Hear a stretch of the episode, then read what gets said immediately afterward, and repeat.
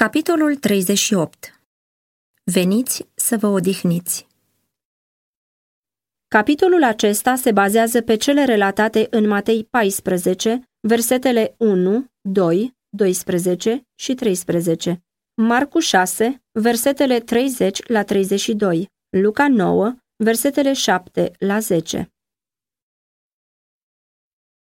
Revenind din călătoria misionară, Apostolii s-au adunat la Isus și i-au spus tot ce făcuseră și tot ce învățaseră pe oameni.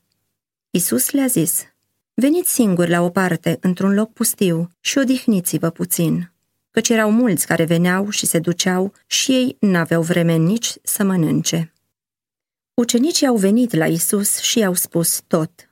Legătura strânsă pe care o aveau cu el i-a încurajat să aducă în fața lui experiențele lor favorabile și nefavorabile, bucuria de a vedea rezultatele aduse de lucrarea lor, precum și întristarea pentru greșelile săvârșite, pentru înfrângerile și pentru slăbiciunile lor.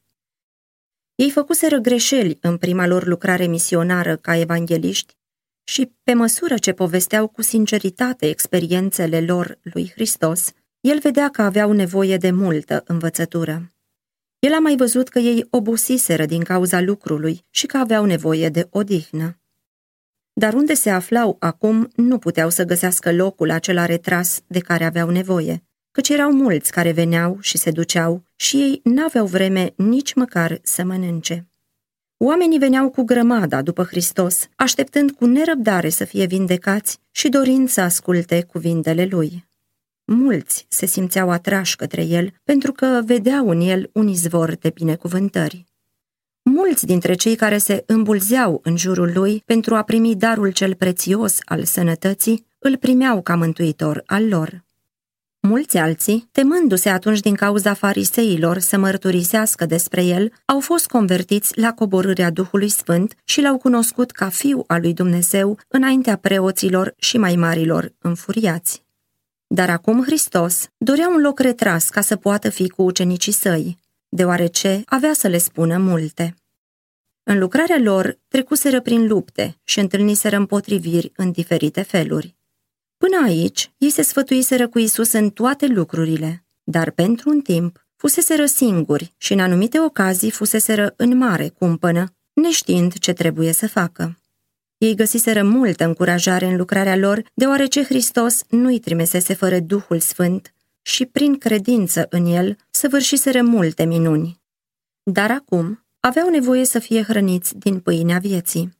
Aveau nevoie să meargă într-un loc retras, unde să poată sta în comuniune cu Hristos și să primească îndrumări pentru lucrarea lor viitoare. Isus le-a zis, veniți singuri la o parte, într-un loc pustiu, și odihniți-vă puțin. Hristos este plin de bunătate și de milă pentru toți cei ce sunt în serviciul său. El voia să le arate ucenicilor săi că Dumnezeu nu cere jertfă, ci milă.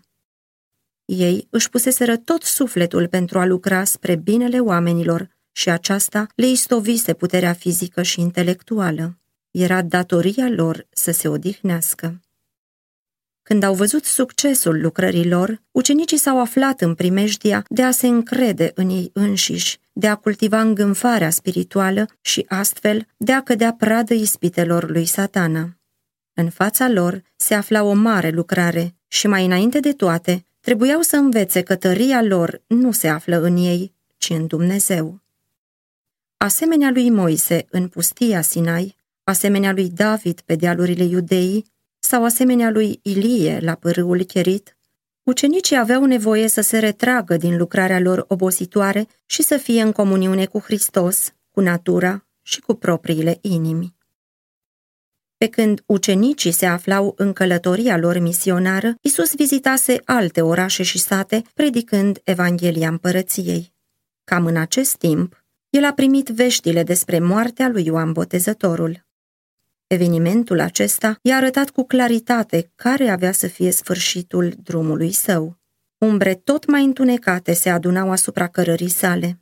Preoții și rabinii căutau momentul potrivit pentru a-l omorâ. Iscoadele erau pe urmele lui și în toate părțile se înmulțeau comploturile pentru distrugerea lui.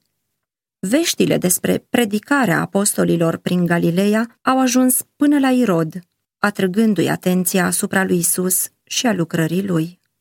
Acesta este Ioan Botezătorul, a zis el, a înviat din morți și și-a exprimat dorința de a-l vedea pe Isus. Irod se temea necontenit ca nu cumva să se facă pe ascuns vreo revoluție cu scopul de a-l detrona și de a se scutura jugul roman care apăsa asupra națiunii iudaice.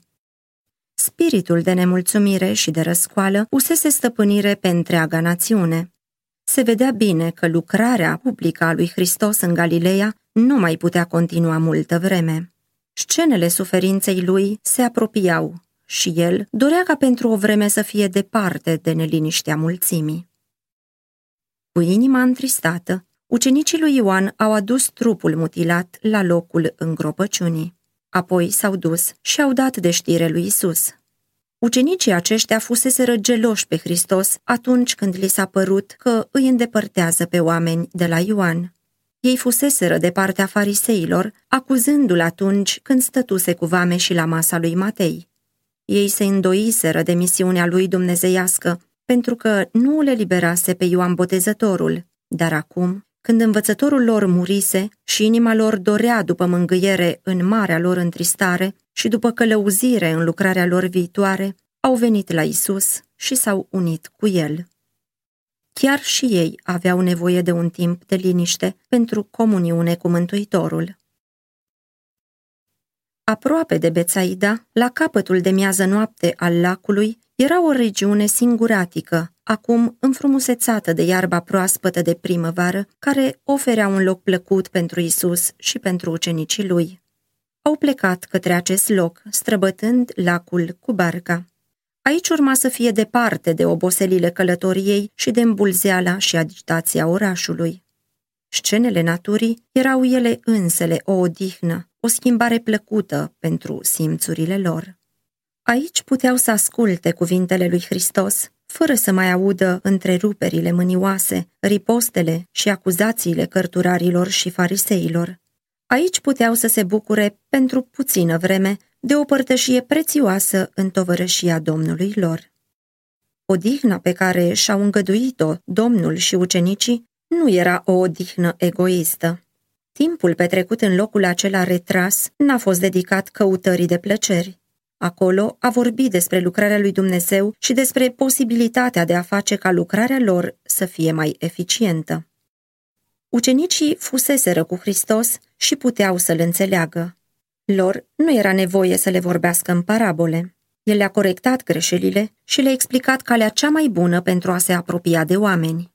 Ei au primit tărie din puterea divină și au fost inspirați cu nădejde și curaj. Cu toate că Isus putea să facă minuni și ar fi putut să îi împuternicească și pe ucenici să facă minuni, el a îndrumat pe slujitorii săi obosiți să meargă la țară și să se odihnească. Atunci când a spus că secerișul este mare și lucrătorii puțini, n-a stăruit ca ucenicii săi să muncească fără încetare, ce a zis, rugați dar pe domnul secerișului să scoată lucrători la secerișul său. Dumnezeu a rânduit fiecărui om o anumită lucrare după puterile lui, Efeseni 4, 11 la 13. Și el nu vrea ca un număr mic de lucrători să fie împovărat cu răspunderi, iar alții să nu poarte nicio povară, să nu facă nimic pentru semenii lor. Cuvintele de compătimire ale lui Hristos sunt rostite către lucrătorii săi de astăzi, tot așa de sigur ca și atunci când au fost spuse ucenicilor săi. Veniți la o parte și odihniți-vă puțin, spune el către cei obosiți și apăsați. Nu este un lucru înțelept să fii fără încetare sub tensiunea lucrului și a solicitărilor de tot felul, chiar dacă sunt în slujba nevoilor spirituale ale oamenilor, pentru că în felul acesta este neglijată evlavia personală, iar puterile minții ale sufletului și ale corpului sunt istovite. De la ucenicii lui Hristos se cere lepădare de sine și să facă sacrificii. Dar ei trebuie să aibă grijă ca nu cumva, prin zelul lor exagerat, satana să se folosească de slăbiciunile naturii omenești și lucrarea lui Dumnezeu să fie defăimată.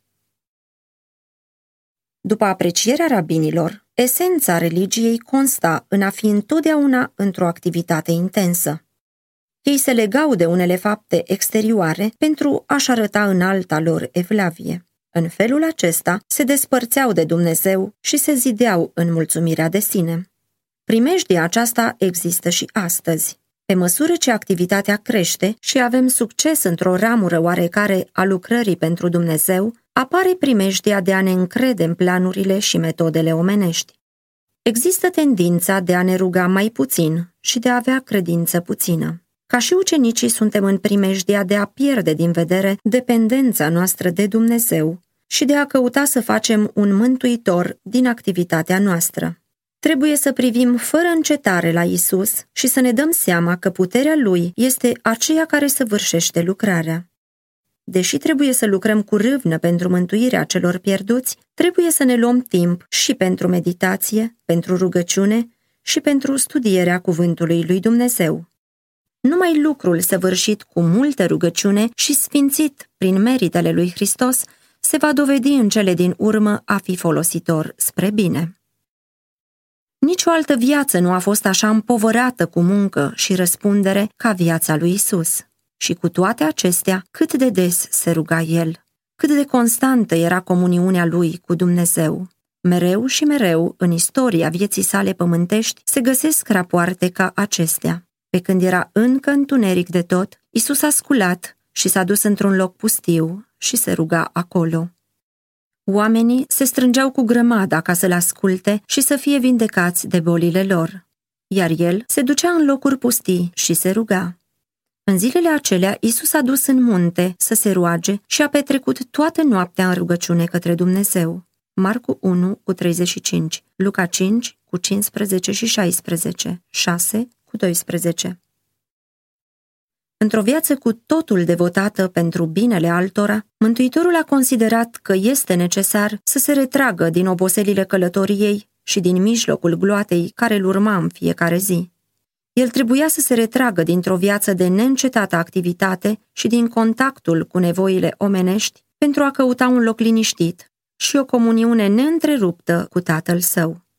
Fiind una cu noi, părtaș la nevoile și slăbiciunile noastre, el era cu totul dependent de Dumnezeu și, în locul tainic al rugăciunii, căuta putere divină ca să poată merge mai departe în armat pentru a-și împlini datoria și pentru a înfrunta încercările.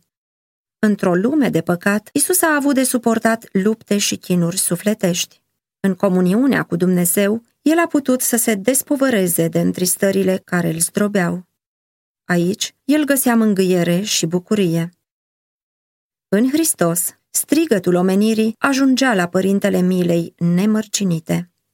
Ca om, înălța cereri la tronul lui Dumnezeu până când natura sa omenească era încărcată de un curent ceresc care trebuia să lege natura omenească de cea dumnezeiască.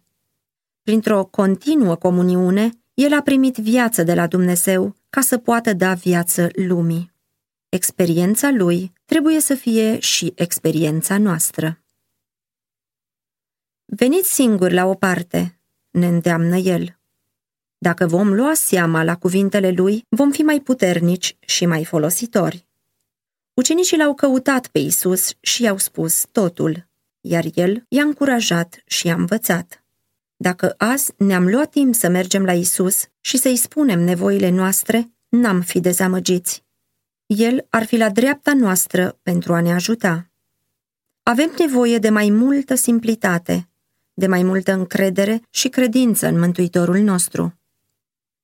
El, al cărui nume este Dumnezeu tare, Părintele veșnicilor, Domn al păcii. El despre care stă scris, domnia va fi pe umărul lui. El este sfetnicul minunat. Suntem invitați să cerem înțelepciune de la El. El dă tuturor cu mână largă și fără mustrare. Isaia 9 cu 6, Iacov 1 cu 5 în toți aceia care se așează sub instruirea lui Dumnezeu, trebuie să se descopere o viață care nu e în armonie cu lumea, cu obiceiurile și practicile ei. Fiecare are nevoie de o experiență personală în obținerea cunoașterii voinței lui Dumnezeu. Trebuie ca fiecare dintre noi să-L auzim vorbind inimii noastre. Când orice glas amuțește și așteptăm în liniște înaintea lui, tăcerea sufletului face și mai clar glasul lui Dumnezeu. El ne îndeamnă, fiți liniștiți și să știți că eu sunt Dumnezeu. Psalm 46 cu 10 Numai aici poate fi găsită adevărata odihnă. Și aceasta e pregătirea adevărată pentru aceia care lucrează pentru Dumnezeu. În mijlocul mulțimii grăbite și învăltoarea activității intense a vieții, sufletul astfel înviorat va fi înconjurat cu o atmosferă de lumină și pace. Viața va răspândi un miros plăcut și va descoperi o putere divină care va ajunge la inima oamenilor.